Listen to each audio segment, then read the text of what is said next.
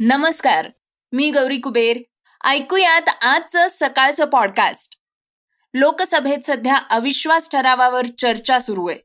खासदारकी परत मिळाल्यानंतर पहिलं भाषण जोरदार करून राहुल गांधींनी भाजपवर हल्ला चढवलाय.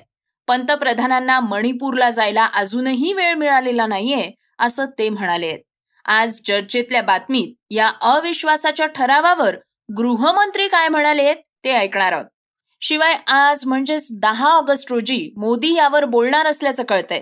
दुसरीकडे मोदींनी मित्र पक्षाच्या बैठकीत खोटं सांगितल्याचा आरोप एकनाथ खडसेंनी केलाय. महाराष्ट्रातल्या सरकारमध्ये सामील असलेल्या बच्चू कडूंनीच सरकार विरुद्ध एल्गार पुकारलाय. तर श्रोत्यांनो आजच्या वेगवान घडामोडीतनं आपण ऐकणार आहोत विचारवंत अभ्यासक प्राचार्य हरी नरके यांचं निधन. कॉर्पोरेट टॅक्स कमी केल्यानं सरकारला फटका सुभेदार सिनेमाच्या ट्रेलर लॉन्चचा विक्रम आणि बीसीसीआयनं वर्षभरात भरला कोट्यावधींचा टॅक्स चला तर मग सुरुवात करूयात आजच्या पॉडकास्टला राहुल गांधींच्या बातमीपासनं.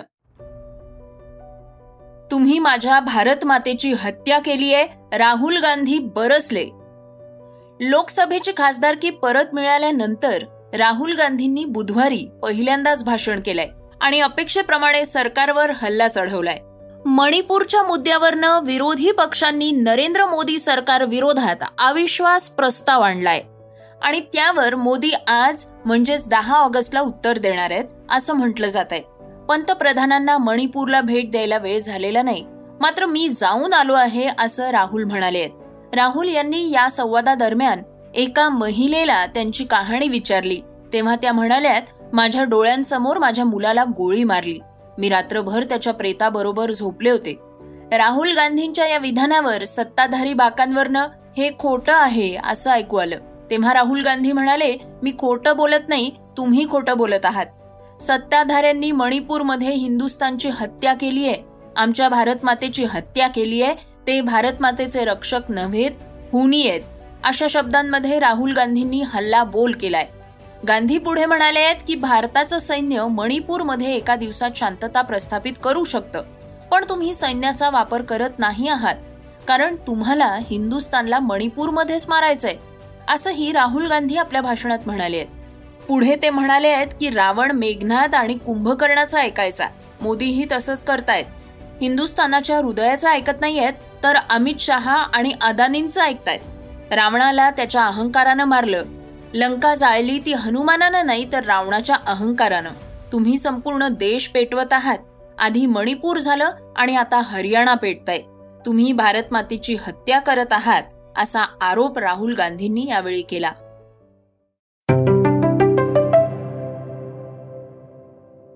मोदींनी सांगितलं ते असत्य खडसेंचं प्रतिपादन.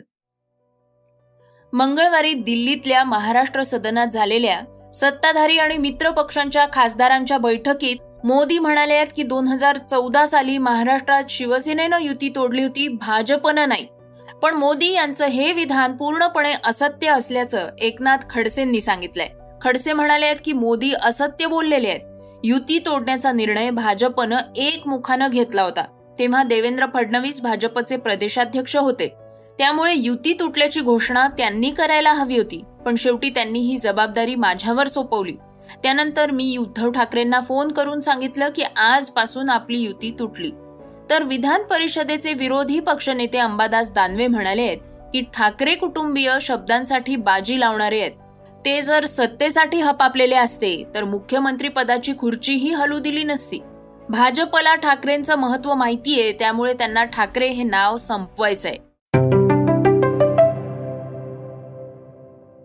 सरकारमध्ये सामील असलेल्या बच्चू कडूंचा मोर्चा.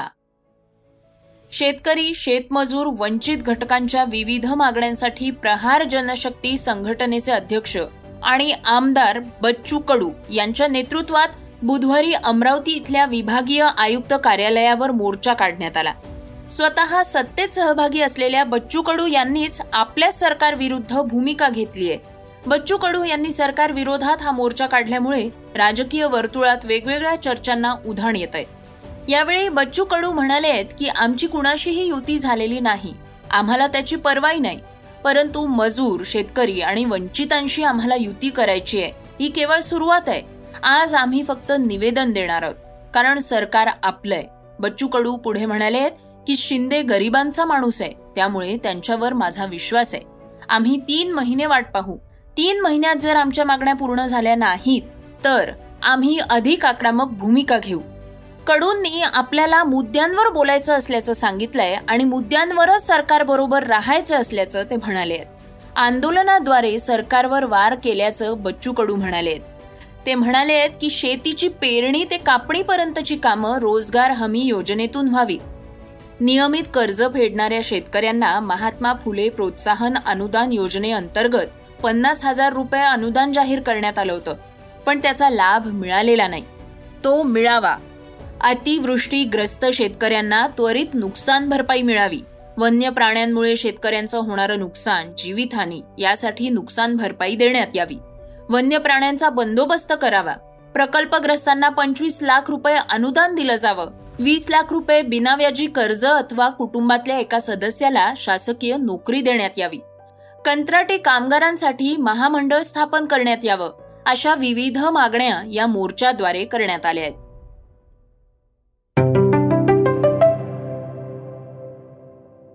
श्रोत्यांनो आता ऐकूयात वेगवान घडामोडी. सुप्रसिद्ध लेखक विचारवंत समता परिषदेचे उपाध्यक्ष प्राचार्य हरी नरके यांचं हृदयविकाराच्या धक्क्यानं निधन झालंय. एक जून एकोणीसशे त्रेसष्टला जन्मलेल्या हरी नरकेंनी वयाच्या साठाव्या वर्षी अखेरचा श्वास घेतलाय. महात्मा फुले शोधाच्या नव्या वाटा. महात्मा फुले यांची बदनामी एक सत्यशोधन. ही त्यांची प्रसिद्ध पुस्तकं आहेत. हरी नरकेंनी सावित्रीबाई फुले पुणे विद्यापीठात महात्मा फुले अध्यासनाचे प्राध्यापक म्हणून काम देखील केलं होतं. फुलेवादी विचारांचा लढवय्या विचारवंत अशी देखील त्यांची ओळख होती. एकीकडे शेतकरी आणि सामान्य नागरिक कर्जाला घाबरून असताना सरकार मोठमोठ्या कॉर्पोरेट्स आणि उद्योगांना मात्र कर्जात सूट देताना दिसते देशात व्यवसायाला चालना देण्यासाठी कॉर्पोरेट कर्जाचे दर कमी करण्यात आल्याचं सरकारने सांगितलं होतं. पण हे दर कमी केल्यानंतर सरकारला त्याचा चांगलाच फटका बसतोय. दोन हजार वीस एकवीस या आर्थिक वर्षात एक लाख कोटी रुपयांपेक्षा जास्त तोटा सरकारला करांमुळे सहन करावा लागल्याची आकडेवारी संसदेत अर्थमंत्र्यांनी दिली आहे.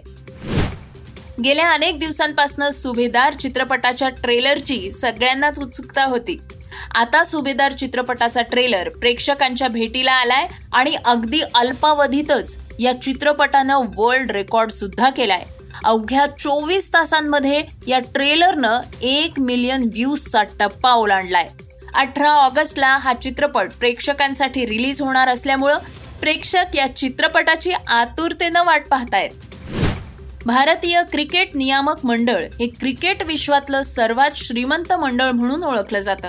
आंतरराष्ट्रीय क्रिकेट परिषदेकडूनही बीसीसीआयला सर्वाधिक एकोणचाळीस टक्के महसूलही मिळतो. त्यामुळे बीसीसीआयची कमाई ही नेहमी चर्चेचा विषय असते. बीसीसीआयनं दोन हजार एकवीस बावीस या आर्थिक वर्षात एक हजार एकशे एकोणसाठ कोटी रुपयांचा टॅक्स भरलाय.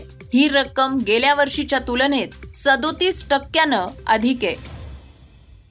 श्रोत्यांनो आता बातमी आहे चर्चेतली.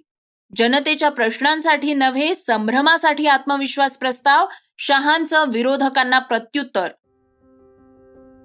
राहुल गांधी यांनी घणाघाती टीका केल्यानंतर सरकारतर्फे त्याला काय उत्तर मिळणार याची प्रतीक्षा होती. गृहमंत्री अमित शहा यांनी विरोधकांनी आणलेल्या अविश्वास प्रस्तावावर सरकारतर्फे आता मत मांडलंय. सरकारची बाजू मांडताना शहा म्हणाले आहेत की सरकार विरोधात आणलेला अविश्वास प्रस्ताव हा जनतेच्या प्रश्नांसाठी नाहीये तर संभ्रम निर्माण करण्यासाठी आणलेला आहे. अनेकदा जनांदोलनावेळी जनतेची भावना मांडण्यासाठी अशा प्रकारे अविश्वास प्रस्ताव आणला जात असतो. पण हा अविश्वास प्रस्ताव असा आहे की ज्यामध्ये पंतप्रधान आणि मंत्रिमंडळांविरोधात ना जनतेला अविश्वास आहे ना सभागृहाला अविश्वास आहे. तरी देखील विरोधक अविश्वास प्रस्ताव घेऊन आलेले आहेत. पण याचा उद्देश काय आहे? तर जनतेत भ्रम निर्माण करणं हाच याचा उद्देश आहे. घराणेशाही भ्रष्टाचार आणि तुष्टीकरण या तीनही गोष्टींनी भारतीय लोकशाहीला घेरलं होतं. मोदी यांनी या तिन्ही शत्रूंना हटवलंय त्यामुळे विरोधक आता वैतागले असं शहा म्हणाले यावेळी राष्ट्रीय सुरक्षेच्या मुद्द्यावर ते काय म्हणाले ऐकूयात.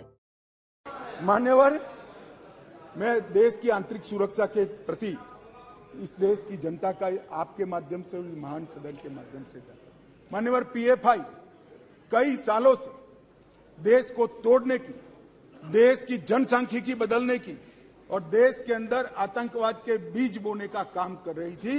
एक दिन, एक ही दिन में, सितंबर 22 में 15 राज्यों में 90 से ज़्यादा स्थानों पर रेड कर कर पीएफआई पर बैन लगाकर जेल की सलाखों के पीछे डाल मान्यवर देश भर में पीएफआई को हमने बैन किया। दुनिया भर में भागे हुए गुनेगारों को आज वापिस लिया जाता है। एनआईए के नौ घनघोर आतंकवादी कृत्य करने वाले लोगों को दुनिया भर से चून उठाकर हम वापिस लाए और छह राज्यों की पुलिस को भी उनको वापिस लाए। सचिन बिश्नोई, सिद्धू मूसावाले की हत्या का आरोपी था, उसको भी वापिस लाए और तवर राणा का भी केस अंतिम सुनवाई तक पहुँचाए। मुझे भरोसा है, बहुत कम समय में बॉम्बे के बम हमले के आरोपी राणा को भारत की कानून की अदालत के तहत लाए मान्यवर, विदेश में भारतीय दूतावासों पर लंदन, ओटावा, सैन फ्रांसिस्को पर जो हमले हुए, वो तीनों मामलों को हमने एनआईए को सौंपा है।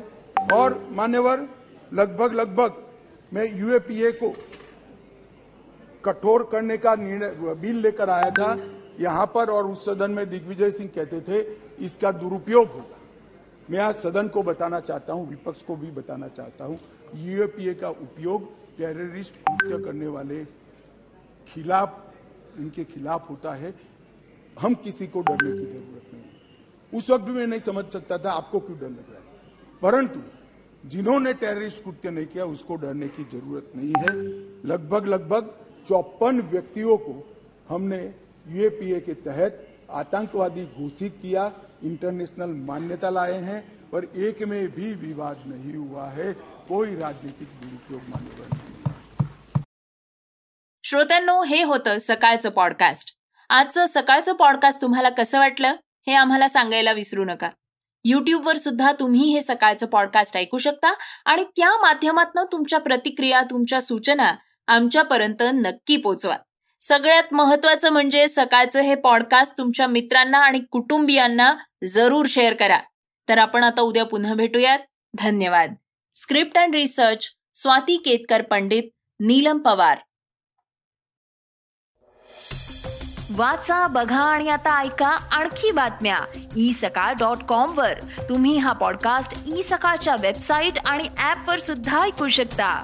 विसरू नका या पॉडकास्टला आपल्या आवडीच्या पॉडकास्ट ऍप वर सबस्क्राईब किंवा फॉलो करायला.